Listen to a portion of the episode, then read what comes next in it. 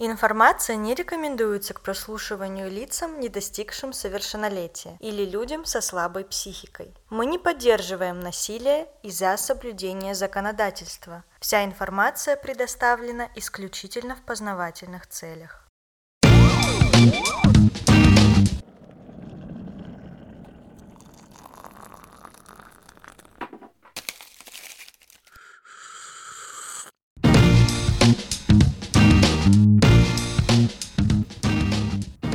Привет! С вами подкаст с двумя ложками true crime а. Мы true crime подкаст с элементами мокбанга.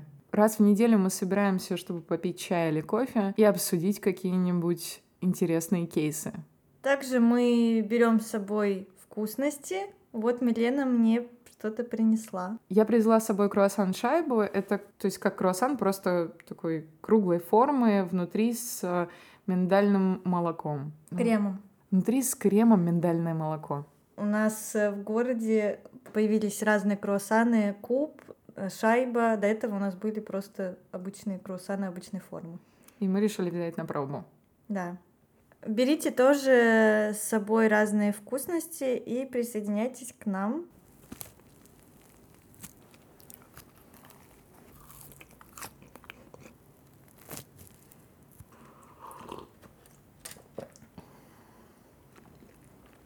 Вкусный.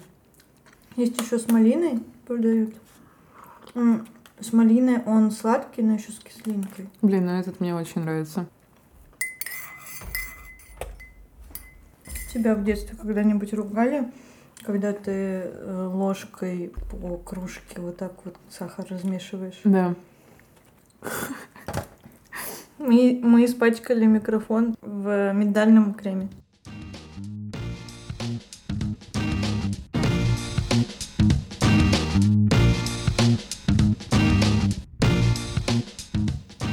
Мы беспокоимся и тревожимся. Кто в большей, кто в меньшей степени. Милена, скажи, ты бы хотела навсегда избавиться от тревоги? Честно, не знаю, как ответить на этот вопрос, потому что тревожность стала незаменимой частью моей жизни, но сейчас мне очень сильно помогает терапия с ней справляться. Иногда она бывает полезна. Терапия иногда бывает полезна. Не, не терапия, тревожность. Тревожность. Да.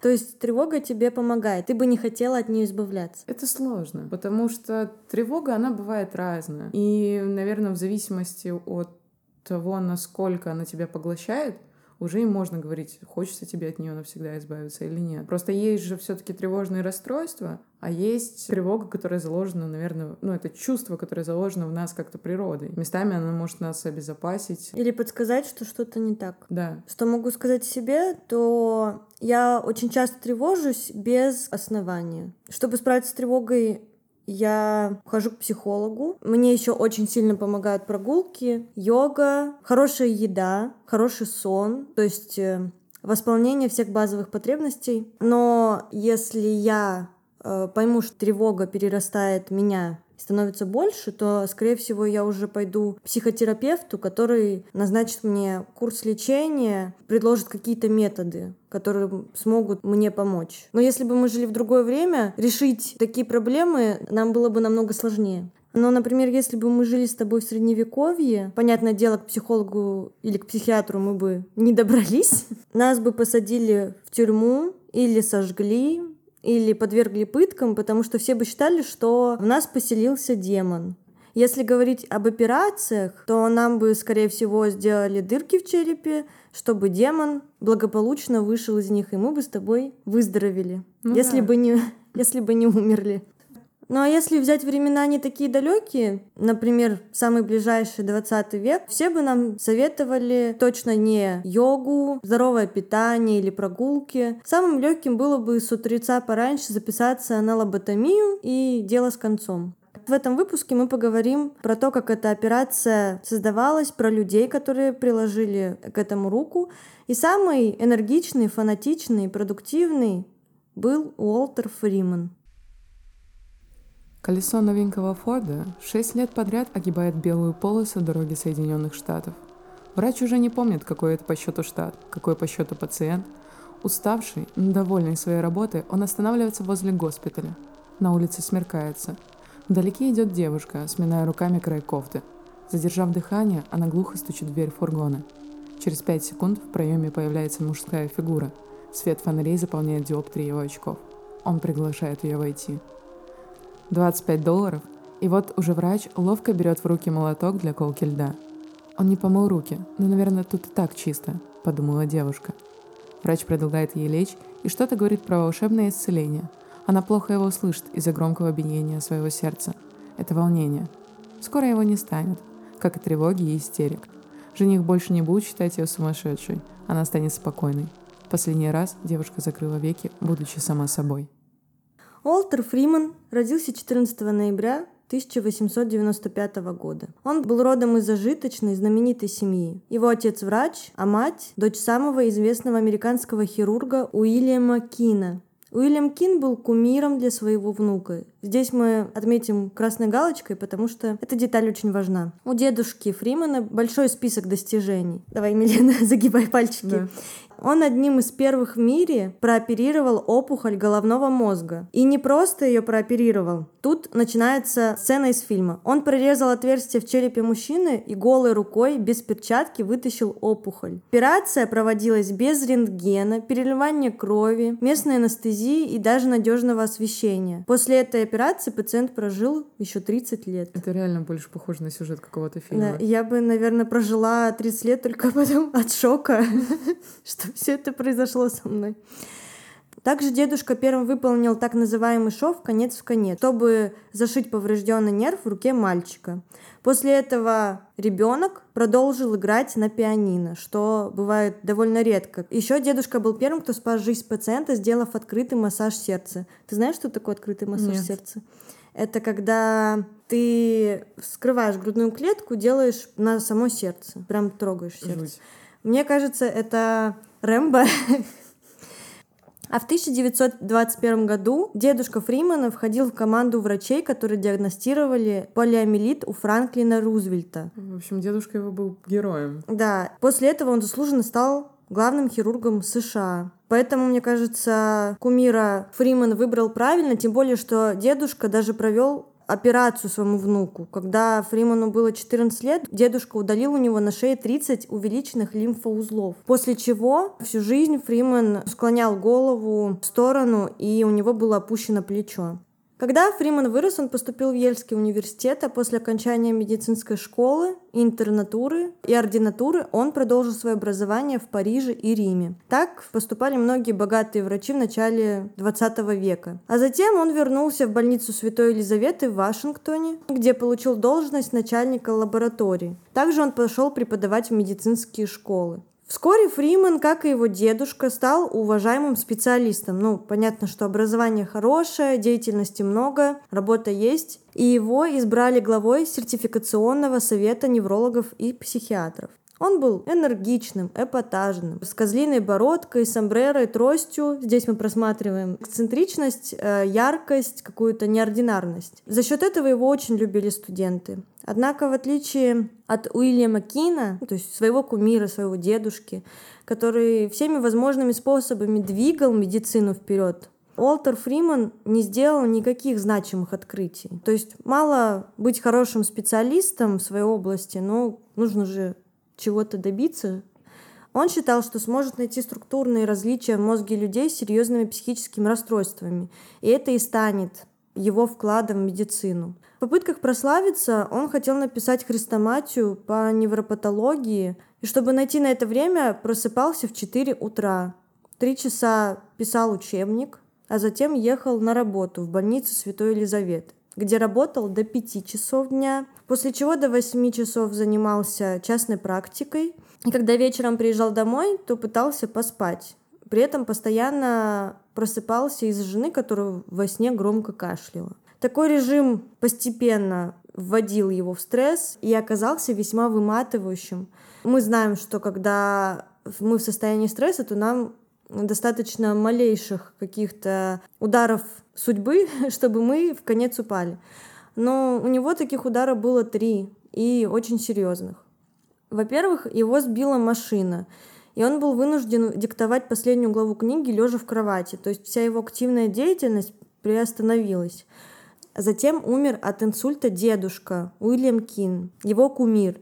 А вскоре мир покинула его мать. После этого Фриман решил, что тоже скоро умрет. Его охватил страх, что он болен раком, и это привело к глубокой депрессии.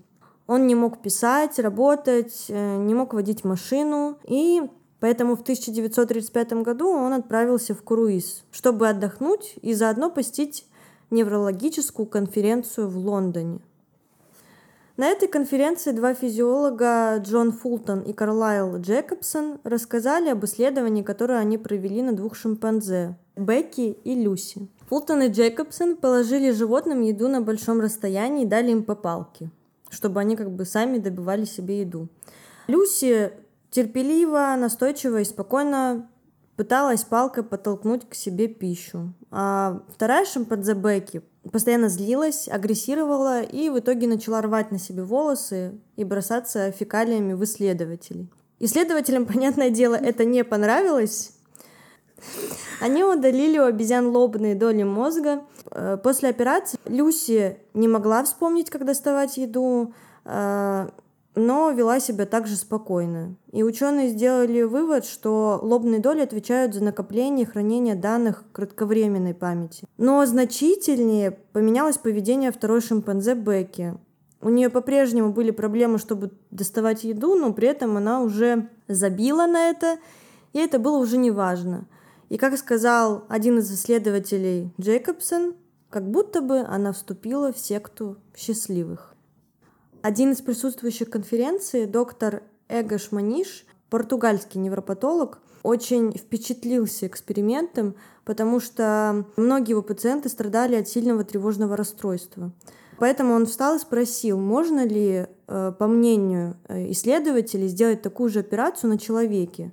Ну и все на конференции были немного в шоке, потому что речи тогда не шло, чтобы проводить какие-либо махинации с человеческим мозгом. Но не наш Фриман. Тем более так получилось, что на конференции стенд Эгоша Маниша располагался по соседству с, со стендом Фримана, и два исследователя подружились. Маниш стал вторым кумиром Фримана. Тоже здесь поставим красную галочку. Давайте немного расскажем про эксперименты Маниша, потому что он все-таки являлся примером для Фримана.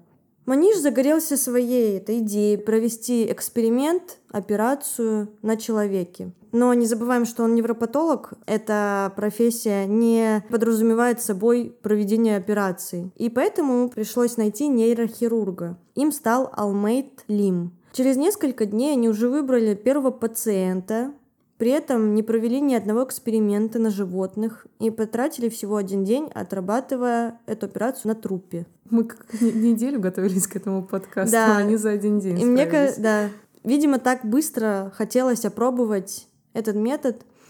Первой пациенткой стала 63-летняя женщина из местной психиатрической больницы. Она страдала паранойей и сильными приступами тревожности. В ноябре 1935 года Алмейд Лим просверлил дырки с двух сторон черепа пациентки. После этого он ввел в лобные доли женщины половину чайной ложки алкоголя, затем закрыл отверстие. Операция заняла полчаса. Заметим, что операция кардинально отличается от той, которая проводилась на шимпанзе, где не было ни, ни алкоголя, ни лайма соли, ничего не было. И при этом тут не удаляются лобные доли, они как бы просто травмируются.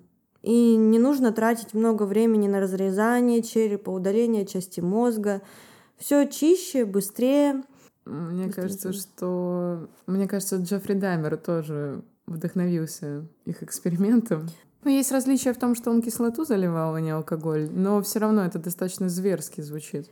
Ну, тут мы можем задать такой вопрос, да, что разные разговоры, когда у людей есть какое-либо медицинское образование, дает ли им право проводить подобного рода эксперименты на людях, и будет ли это наказано как-то. Но это сложный вопрос, потому что дальше мы увидим, что не то что наказание, а скорее даже восхваление и признание. При том, что Маниш э, не особо-то проверял, как прошла операция. Он просто видел, что в первую неделю с человеком ничего особого не происходит. Во-первых, она не умерла, это уже большой успех.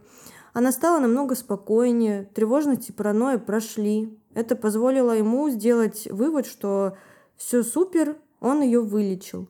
Но что было с ней дальше, как она жила потом, потому что мозг очень сложный орган, и нужно наблюдать за пациентом, мне кажется, дольше, чем дни или недели, или даже месяцы. И мне кажется, что нужно было посмотреть на эту пациентку подольше, а потом уже делать на других людях. Но они не сочли это важным, и поэтому сделали еще шести людям такую же операцию с алкоголем. Мне кажется, в баре классно сделать в меню лоботомию. Такой шот. При этом у врачей не было уверенности, что впрыскиваемый в мозг алкоголь остается в лобных долях. Поэтому врачи заказали из Парижа особый хирургический инструмент лейкотом. Это длинный тонкий стержень с проволочной петлей на конце. С его помощью хирурги могли удалять э, небольшие участки лобных долей. Примерно как вырезают глазки из картошки. То есть такое сверлящее какое-то движение.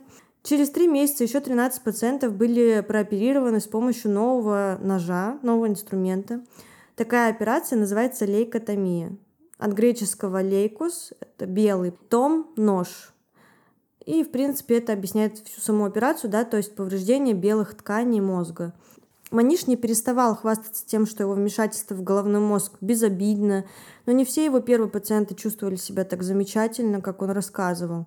Список побочек был большой, начиная от рвоты и диареи, заканчивая клептоманией и неадекватным восприятием времени и пространства. Сам Маниш желал признания, поэтому сам себя не похвалишь, никто не похвалит. Он опубликовал монографию на 248 страниц, где описал всех 20 пациентов. Вот они все слева направо. Наш герой, хотя трудно назвать его героем, герой рассказа Олтер Фриман назвал операцию Маниша эпохальной работой и задумался о том, что, может, это и есть его путь к признанию, что, может быть, именно с помощью этой операции он внесет свой вклад Поэтому, недолго думая, Фриман прошел у него обучение, а сам Маниш был удостоен Нобелевской премии по физиологии и медицине в 1949 году за открытие префронтальной лоботомии как радикального метода лечения психических расстройств. И тут нужно добавить, что Нобелевскую премию не возвращают обратно э, культура отмены здесь в тот момент не работала. Да, ее кажется, не было. это самая постыдная Нобелевская премия в истории человечества.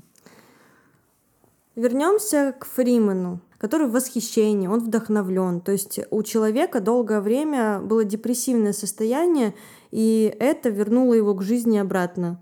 Фриман рассуждал так. Говорят, если мы неправильно мыслим, нам не хватает мозгов.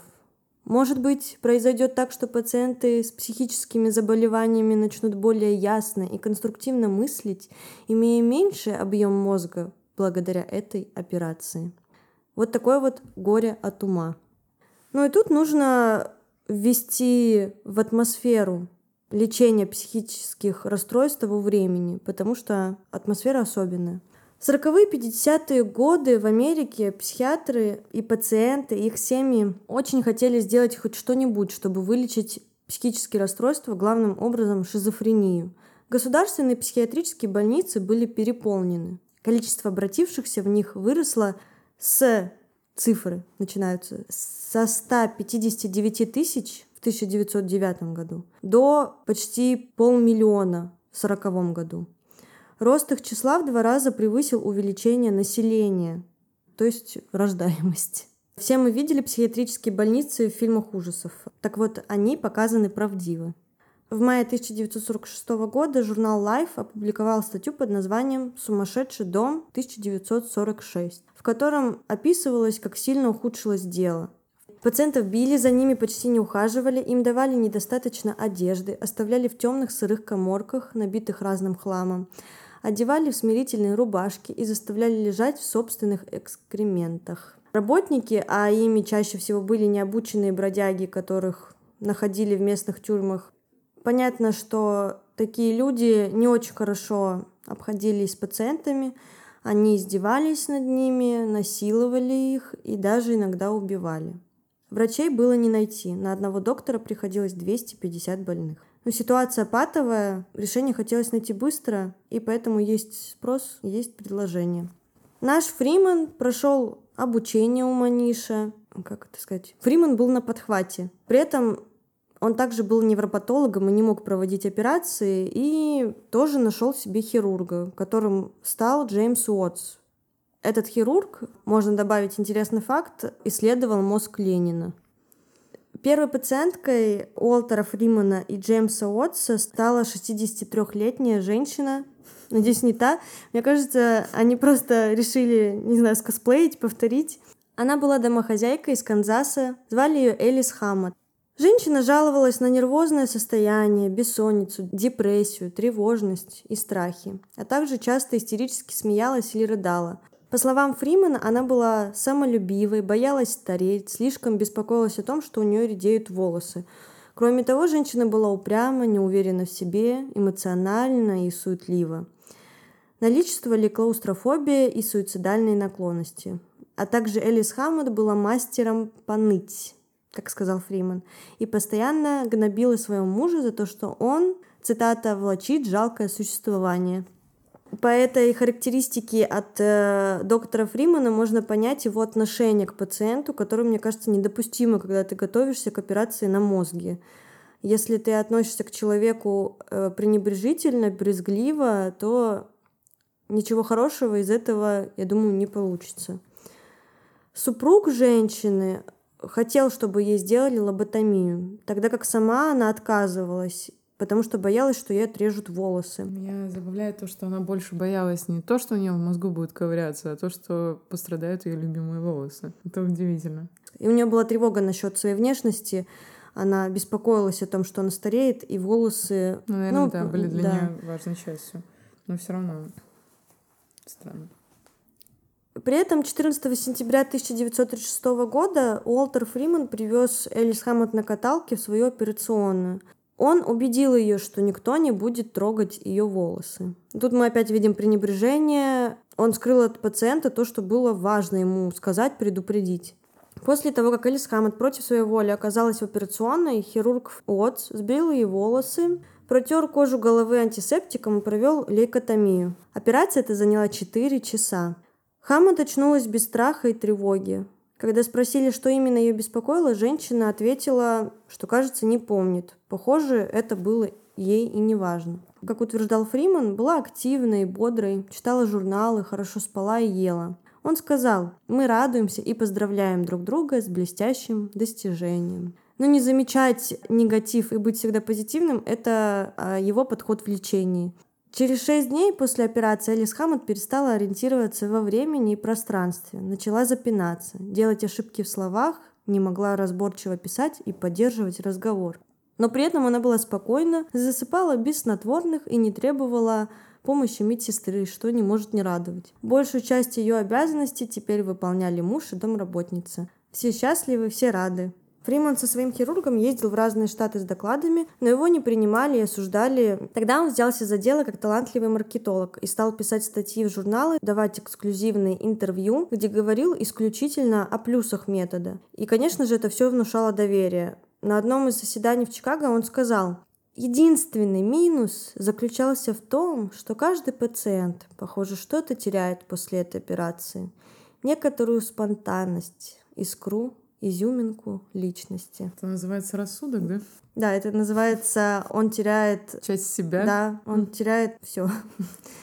Нью-Йорк Таймс 7 июня 1937 года на первой полосе появилась статья, больше напоминавшая рекламу. В ней говорилось, что лоботомию можно использовать для снятия напряжения, страха, беспокойства, депрессии, бессонницы. Автор утверждал, что эта операция может избавить от суицидальных мыслей, маний, галлюцинаций, приступов рыдания, меланхолии и так далее и тому подобное. А также эта процедура за несколько часов превращает диких животных в спокойных и кротких существ. Позже Фриман признал, что лоботомия не была бы столь популярна, если бы не участие прессы. Ну, все мы знаем, что когда мы видим белую улыбку счастливого человека и надпись «Это вам поможет», то, скорее всего, мы обратим внимание и поинтересуемся. Благодаря этому между 1936 годом, когда Уолтер Фриман и Джеймс Уотс провели первую свою лоботомию, и 1942 годом в США было сделано примерно 300 подобных операций. В 1943 году выполнили еще 300, в 1947 – 1000, в 1948 – 2000, то больше, в 49-м 5000. К августу 1949 года врачи сделали уже 10 тысяч лоботомий. К концу 1951 года Фриман и Уотс вместе с учениками выполнили уже более 18 тысяч лоботомий. Люди выстраивались буквально в очередь Женщины среднего возраста хотели с помощью лоботомии избавиться от депрессии, студенты от неврозов, а родители намеревались таким образом успокоить своих детей, чтобы у них было примерное поведение. Лоботомия стала невероятно популярной операцией. Количество пациентов росло, причиной этому стало то, что Олтер Фриман придумал ускоренный способ процедуры. Идея эта появилась у него не с нуля. Дело в том, что он прочитал доклад одного итальянского психиатра Амара Пьемберти, который еще в 1937 году разработал и опробовал более простой способ лейкотомии. К белому веществу, что соединяет лобную долю с другими отделами мозга, он подобрался через глазницу. Тут появляется знаменитый ледоруб или нож для колки льда.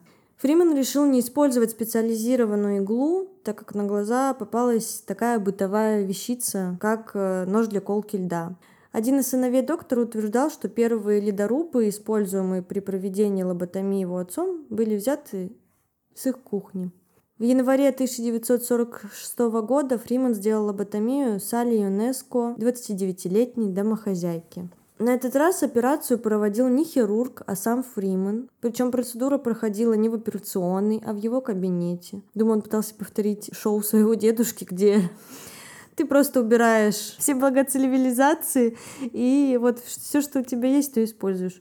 При этом он не стерилизовал ни инструменты, ни операционный стол. Хирургическое вмешательство проводилось без общей анестезии. Вместо нее врач, чтобы обезболить пациента, применил электрошок. Несмотря на то, что электрошок приводит в бессознательное состояние всего на несколько минут. Также электрошок является отдельным методом лечения. Он был ничуть лучше лоботомии, но про него сейчас не будем говорить. Кстати, забавно, но на Ютубе есть видео, где он проводит э, операцию лоботомии. Он тоже там без перчаток и это неприятное зрелище. Я бы не удивилась, если бы он и свет еще выключил, чтобы ему еще было сложнее провести удачную операцию.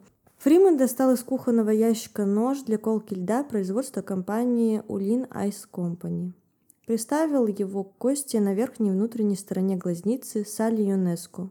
С помощью небольшого молоточка вогнал примерно на 7 сантиметров мозг и пошевелил им. Затем повторил процедуру на другой глазнице. Ну все, Жесть. С вас, с вас денежка, можете идти домой, вы вылечены. Эта операция заняла всего 7 минут. И по словам Фримена, ее мог сделать любой врач, даже если у него не было хирургического образования. Да, если вот так посмотреть, то и врач не нужен.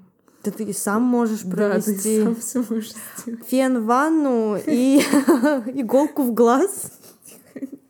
Жесткие шутки пошли. Конечно, можно задаться вопросом, почему вдруг ему пришла в голову такая идея оставить всех, убежать от своего хирурга, закрыться в кабинете с пациенткой. Здесь веет каким-то ну, вдохновением. Ну вот нашло на человека такое воодушевление, и он что называется, руки чесались, нужно было быстрее сделать. При том, что хирург Джеймс Уотс ничего об этом не знал. И когда он вошел в кабинет, это похоже сцена Санта-Барбары. Он вошел в кабинет и увидел торчащий из лица Салли Юнеско нож для колки льда. Он пришел в ужас. Хирург считал, как и каждый нормальный человек, что любая процедура, требующая вмешательства в ткани мозга, должна осуществляться в операционной. Потому что в операционной есть возможность видеть мозг. То в противном случае врач рискует случайно разорвать мозговую артерию, что приведет к кровоизлиянию и смерти. Ну и тут забежим немного вперед. Как раз-таки кровоизлияние и смерть были не редкостью на будущих операциях Фримана. После конфликта Отца и Фриман больше никогда не работали вместе.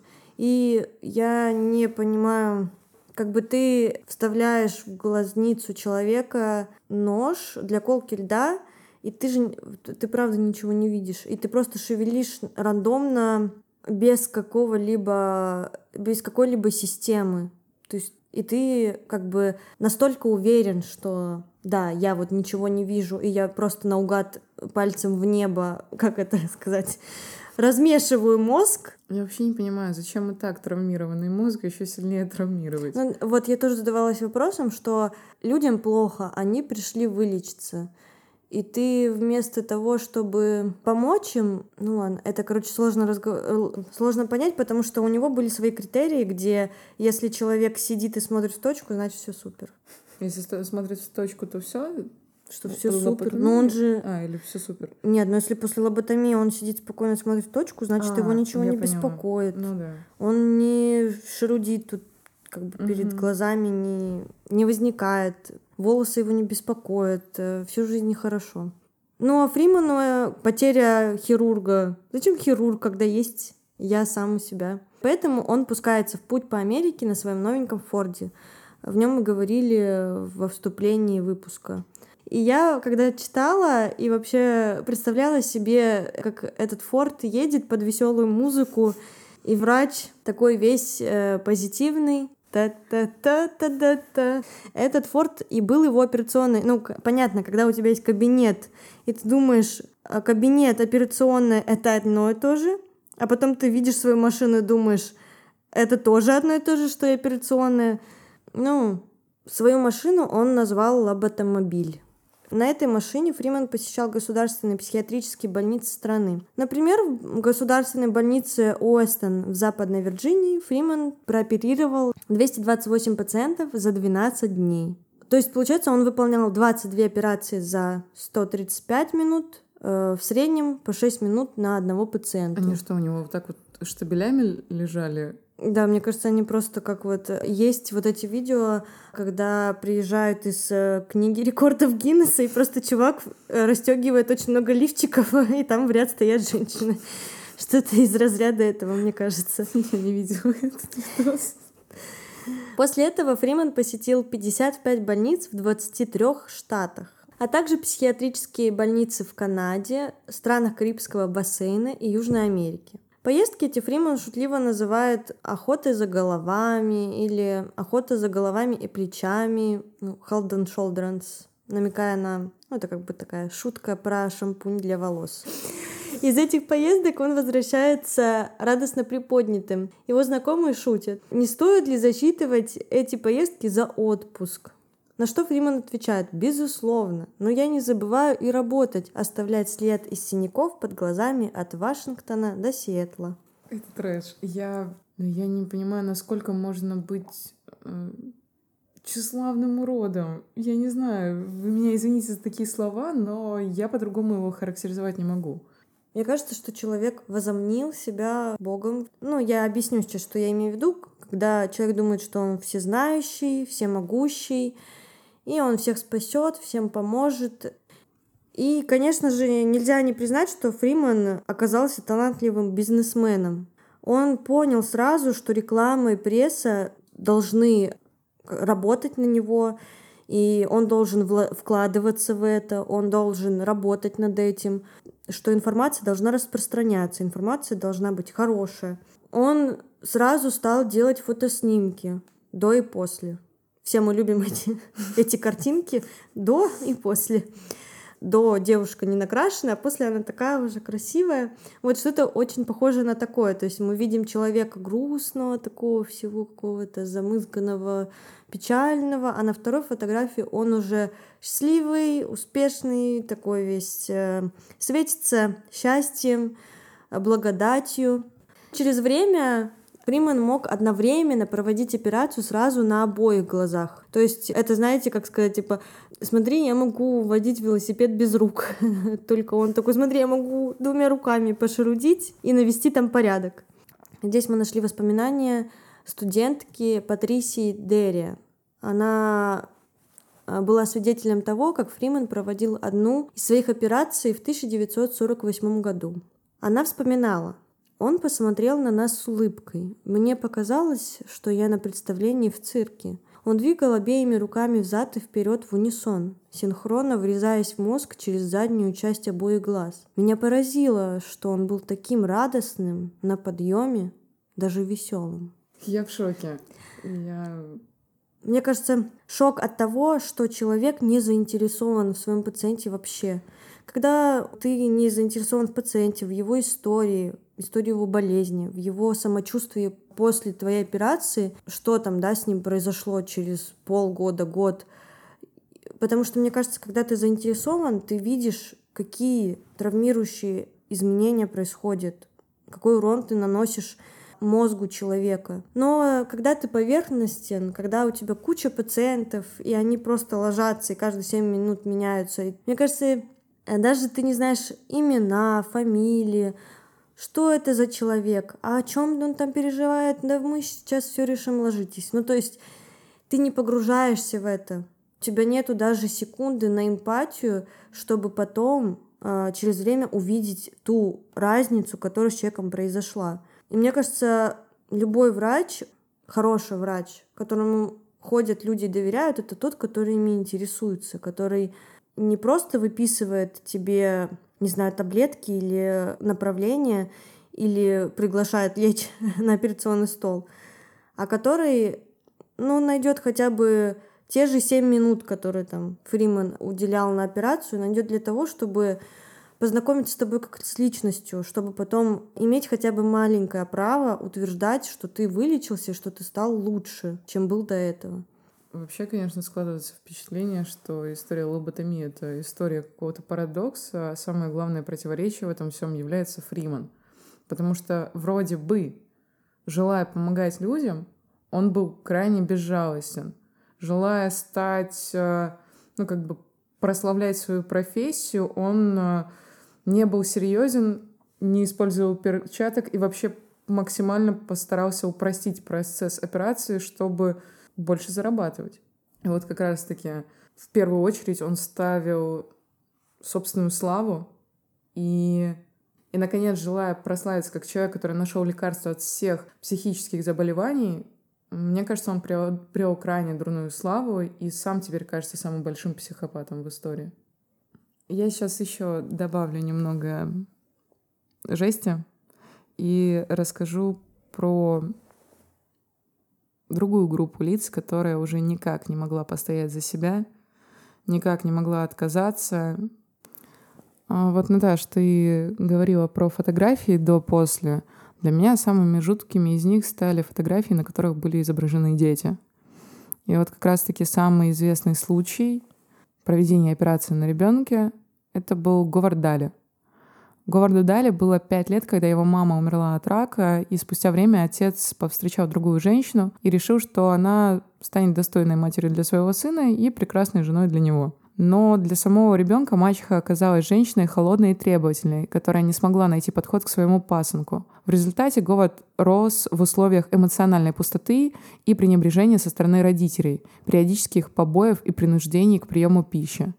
Непокорность ребенка выводила эту женщину из себя, и когда Говарду исполнилось 12 лет, мачеха убеждала мужа, что мальчик какой-то странный и нужно вмешательство врачей. Она водила его по психиатрам, которые ей твердили о том, что с мальчиком все в порядке, это обычный ребенок, у которого сейчас сложный период, ему просто нужна поддержка, которую вы не даете. Но она не могла потерпеть то, что проблема в ней, и как раз ей посчастливилось, в кавычках, встретить Уолтера Фримана, который согласился, побеседовав с мальчиком, согласился провести ему операцию.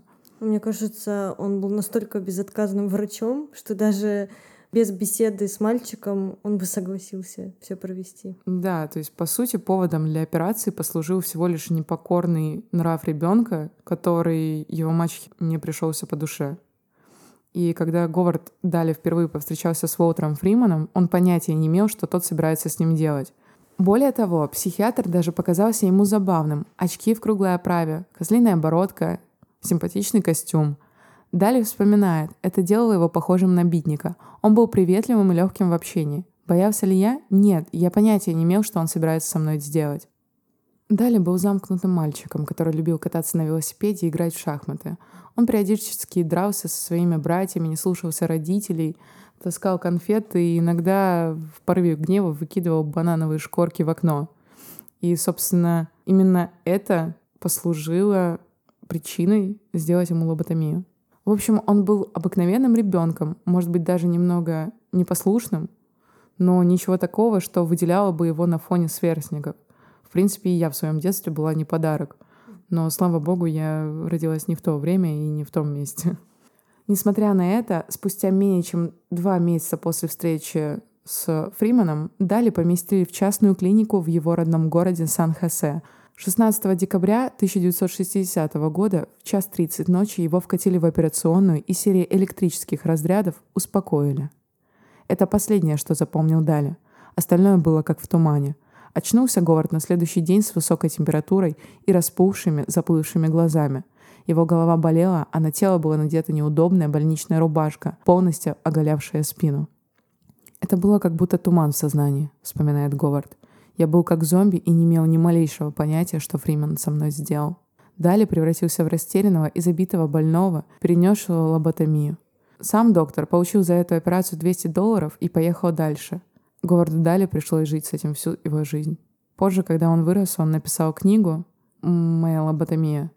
К сожалению, ее нет на русском языке, но можно найти в архивах на английском. Человек написал книгу, да, о своем опыте. Здесь мы видим, что в результате его мозг как-то подстроился под изменения, и Говард вырос ну, взрослым адекватным человеком. Судьба у него все равно была непростая. Он и был в зависимости от наркотиков, и из дома уходил. И все это описывается в книге. Если вам будет интересно, прочитайте. Тем более такой исключительный случай. Вообще, Говард Дали был не последним ребенком, который, к сожалению, пострадал от лоботомии. Вот Наташа рассказывала про фотографии до-после, мы их приложим в телеграм-канале. Меня вот убили на повал просто три из них. На первой до мальчик 8 лет с шизофренией, который был заперт в подвале из-за агрессивного поведения. После подпись «Больше не опасен». Следующее. Девочка с 6 лет с деструктивным поведением, которое было невыносимо в домашней обстановке. Она разорвала на себе одежду в клочья. Она ломает игрушки. Ребенку провели две лоботомии 24 августа 1944 года и 26 апреля 1945 года. Как там написано, эта операция дала ей старт в новую жизнь. Но через 8 месяцев она продолжила ломать игрушки и вести себя как обычный ребенок. Это просто выносит мне мозг. Просто ребенок э, с СДВГ, то есть синдромом дефицита внимания и гиперактивности. Но это мы мог сейчас, быть... возможно, ну, понимаем. Ну, да, конечно, но если вот смотреть на историю даже Говарда Дали, другие же психиатры говорили то, что с ним все в порядке. Почему? Почему неудобные обществу дети и взрослые являлись такой, не знаю, просто по сути они являлись э, полотном для экспериментов. Ну, давайте, если вот подумать, как, мог, как могла закончиться успешная карьера Уолтера Фримана. Мы как бы его оставили на его взлете, на его пике. Конечно, бы хотелось, чтобы он мучился, да? чтобы этот человек, чтобы он умер с мыслями о том, что он натворил. Лоботомия была популярна до тех пор, пока не появились препараты. То есть не появилось то, что может помочь без операции, без внедрения в мозг железных игл. Конечно, все врачи начали прописывать препараты, потому что это не затрачивает дополнительного времени, сил и, и не наносит такой урон жизни человека. Потому что прошло какое-то уже время, да, мы сейчас говорим там про вторую половину 20 века, когда уже было понятно, что лоботомия никому не помогает, никому не становится лучше, и врачи видели, как это влияет на их пациентов. В 2008 году Вестонская государственная больница, в которой он работал, вновь открылась, но только уже как туристическая достопримечательность под названием Трансаллиганская психиатрическая лечебница. Теперь психбольницы рассказывали в научно-фантастической программе об охотниках за привидениями и на приключенческом канале в программе о призраках. При входе в лечебницу висит фотография Олтера Фримана и табличка с описанием его работы. Фриман опозорил профессию медика и потерял лицензию на больничную практику. Он провел остаток жизни в поисках искупления, разъезжая по стране и пытаясь найти бывших пациентов, чтобы доказать, что он улучшил их жизнь. Он умер от рака толстой кишки в 1972 году в возрасте 77 лет. Сегодня многие считают Фримана монстром американским Менгеле. А Менгель — это врач, который проводил медицинские опыты на узниках концлагеря Освенцима во Вторую мировую войну. Вот такое сравнение человек получил в конце своей жизни. Конечно бы он хотел, чтобы его сравнивали с дедушкой, я так думаю. По сути, если посмотреть на эту ситуацию, то Фриман реально перепрыгнул своего дедушку, потому что Фриман теперь известен на весь мир. Это такой, знаешь, черный пиар. Вообще, в принципе, если посмотреть на него как на человека, на э, медика, он был достаточно амбициозным и, э, мне кажется, мог, если бы пошел немного по другому пути, прославиться в чем-то другом. Но его радикализм и все-таки, я считаю, зараб- желание заработать были выше, чем здравый смысл и вообще нормы морали. Вот как раз-таки, что я хотела сказать, еще добавить, то, что э, в СССР лоботомию очень быстро запретили.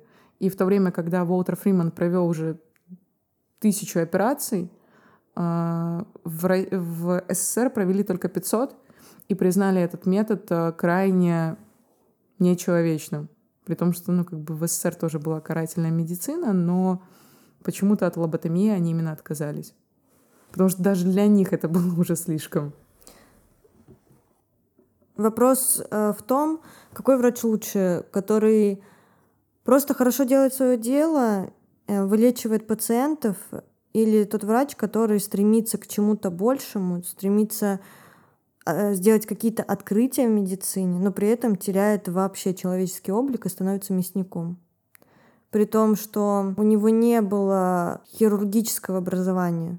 И вообще все эти его операции с э, колкой льда по мозгу были незаконны, потому что у него даже просто не было образования для этого, просто не было разрешения на такое.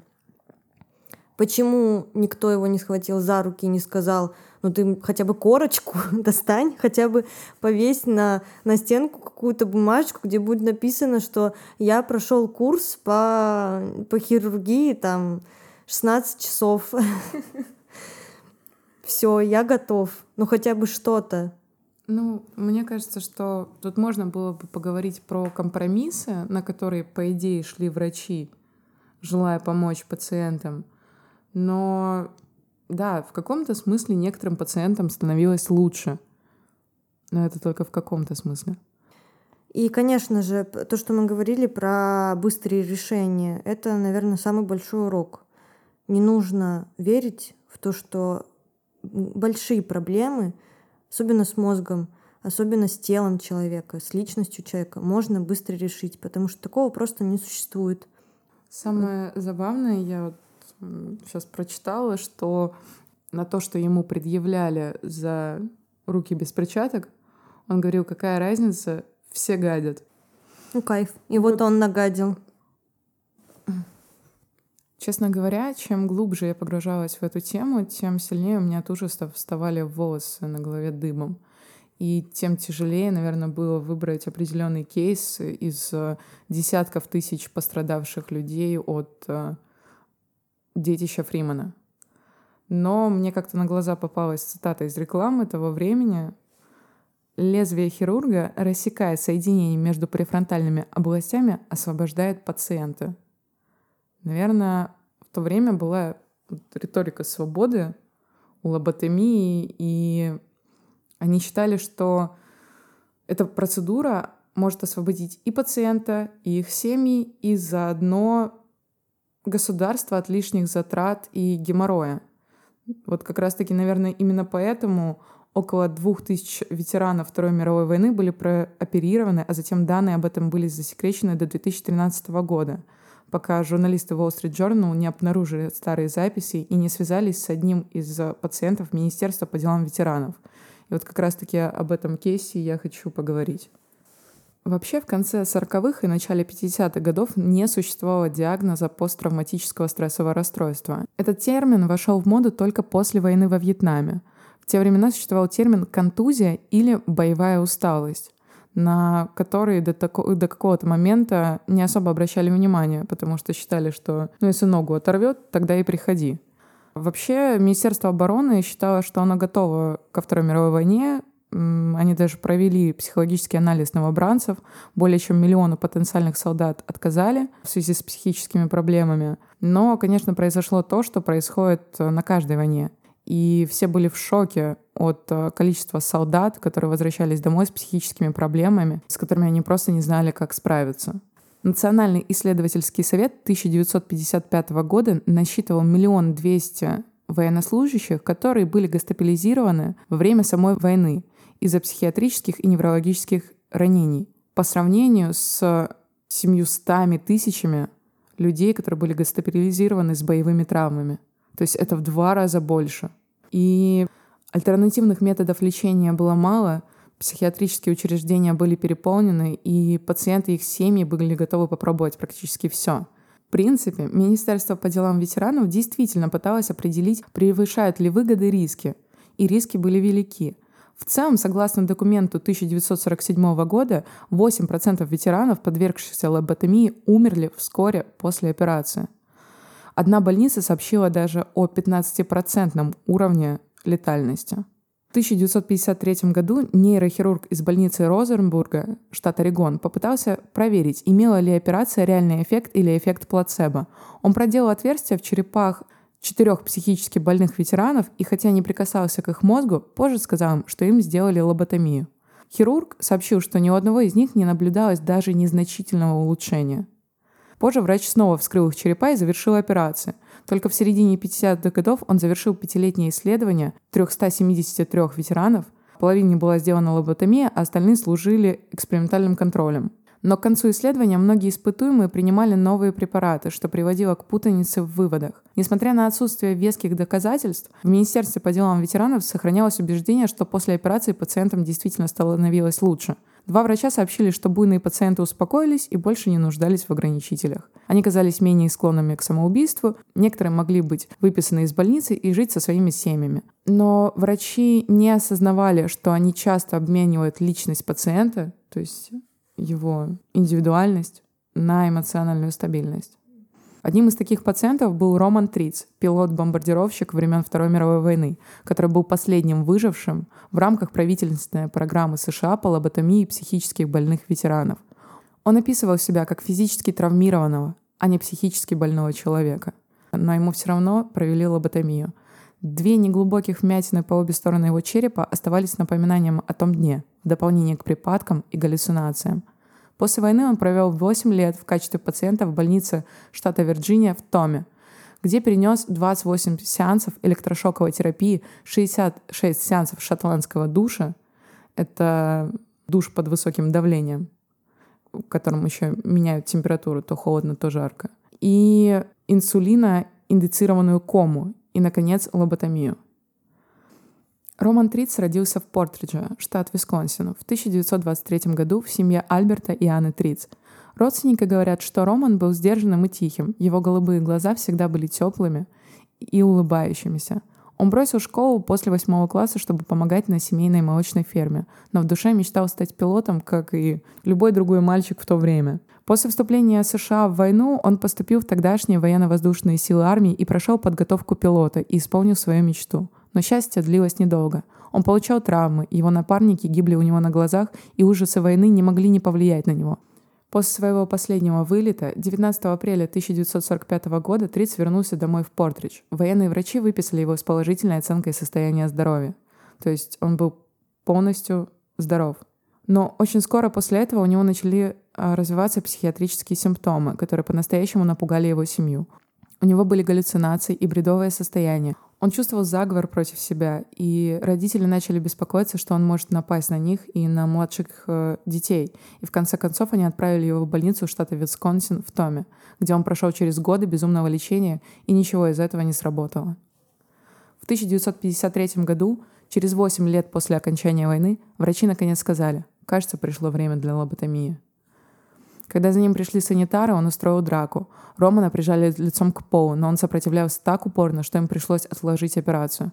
В конце концов, за ним пришли 1 июля 1953 года. В этот раз сопротивляться не получилось. В день процедуры анестезиолог привел мистера Трица в бессознательное состояние с помощью тепентала натрия. И в 11.05 утра хирург сделал первый разрез, а уже к полудню доктор наложил ему на голову черные шелковые швы. На следующий день после операции сестра и мать мистера Трица нашли его забинтованным и корчащимся в агонии на кровати. Было тяжело его видеть таким. Ему было так больно, говорила его сестра. Это получается лоботомия, которая какой формы лоботомии? Какая, это какой получ... вид операции? А, это получается префронтальная лоботомия еще до вот э, разработки Фримана с э, колкой, с ножом для колки льда. Просто становится грустно от того, что, понятное дело, с ним произошло и так очень много всего травмирующего и сложного без этих операций.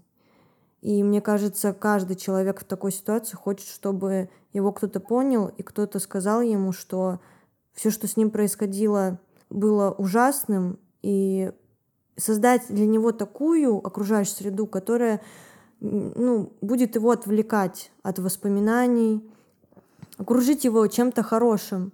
Но зачем же погружать человека обратно в среду людей, которые продолжают с ним творить травмирующие вещи? Это, знаете, самая большая ошибка — делать одно и то же и каждый раз э, ждать разного результата. Типа не помогла одна раз лоботомия, ну, подождем, сделаем еще одну, а потом еще раз обольем душем и как бы и все ждать, что после какого-то раза человек проснется счастливый. Ну, просто я читала очень много информации и даже интервью людей, которые проводили лоботомию, там не про Фримена я сейчас говорю. И многие этим не гордятся, но говорят, что в тот момент просто не было выхода.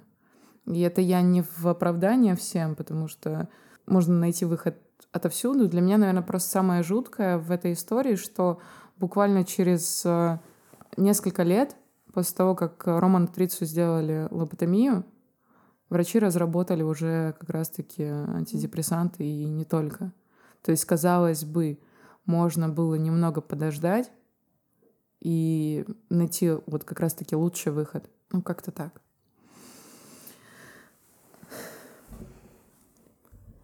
Через шесть недель после операции Роман Триц громко вскрикнул во сне, и все его тело содрогнулось в конвульсиях. Это был первый из серии припадков, которые, по заключению врачей, скорее всего, были вызваны лоботомией. Однако к сентябрю 1953 года он повеселел, решая головоломки играя в шашки с другими пациентами.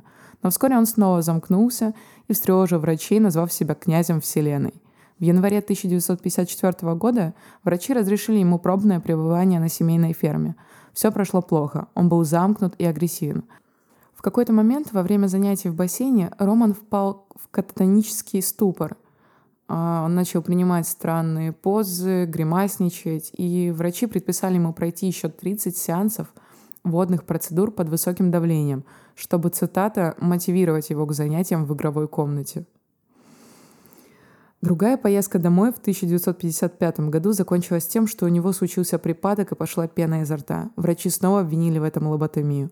Последнее домашнее пребывание в 1956 году прошло лучше. Он проводил вечера, играя в карты со своими родителями. Однако, когда они въехали в город, он отказался выходить из машины, потому что боялся, что его снова вернут в больницу. Романа Трица официально выписали 30 марта 1957 года после 2272 дней пребывания в учреждении. После смерти своей матери в 1958 году мистер Триц жил один со своим отцом, который все больше беспокоился о возобновлении психиатрических симптомов у своего сына и особенно возвращении голосов в его голове. В 1960 году отец мистера Трица лег в санаторий с диагнозом туберкулез – Поэтому сестре Трица пришлось доставить его обратно в больницу, где он провел большую часть следующего года.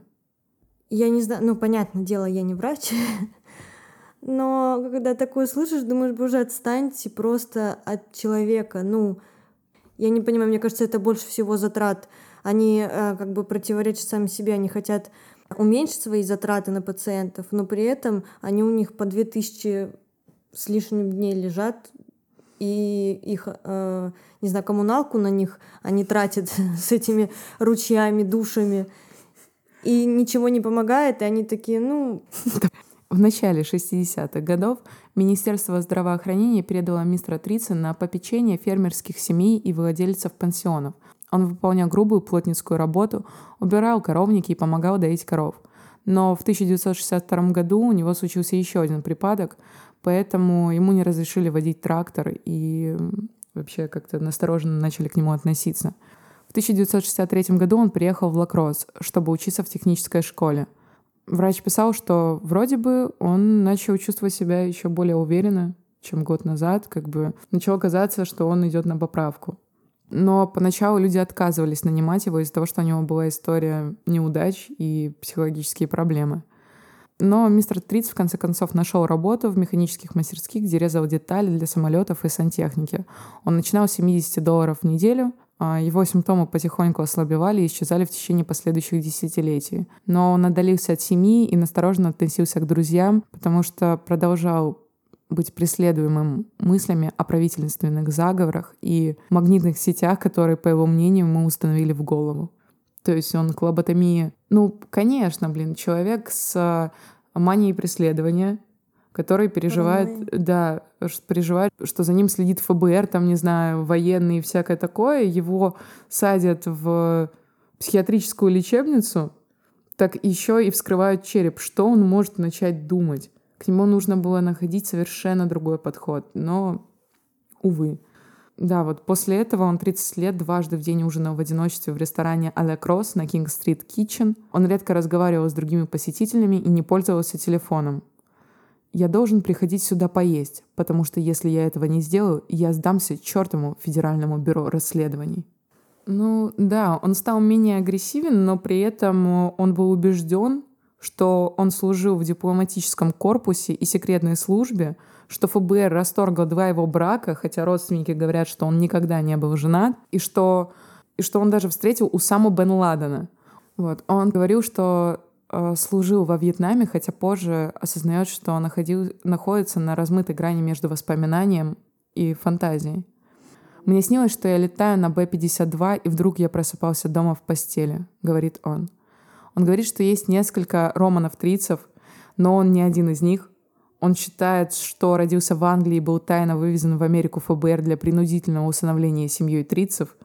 А в 2013 году врачи из Вирджинии пытались убедить Романа пройти операцию по лечению кишечного заболевания, и он отказывался, потому что до того момента до сих, ну, не подпускал врачей с ножом к себе.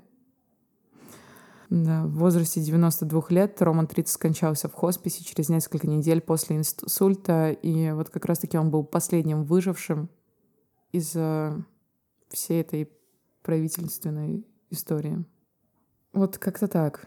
Грустная история, потому что государство и так его отправило на эту войну, так и потом не нашло другого способа лечения — Государство не ответило за последствия, ну, которые за собой ведет любая война.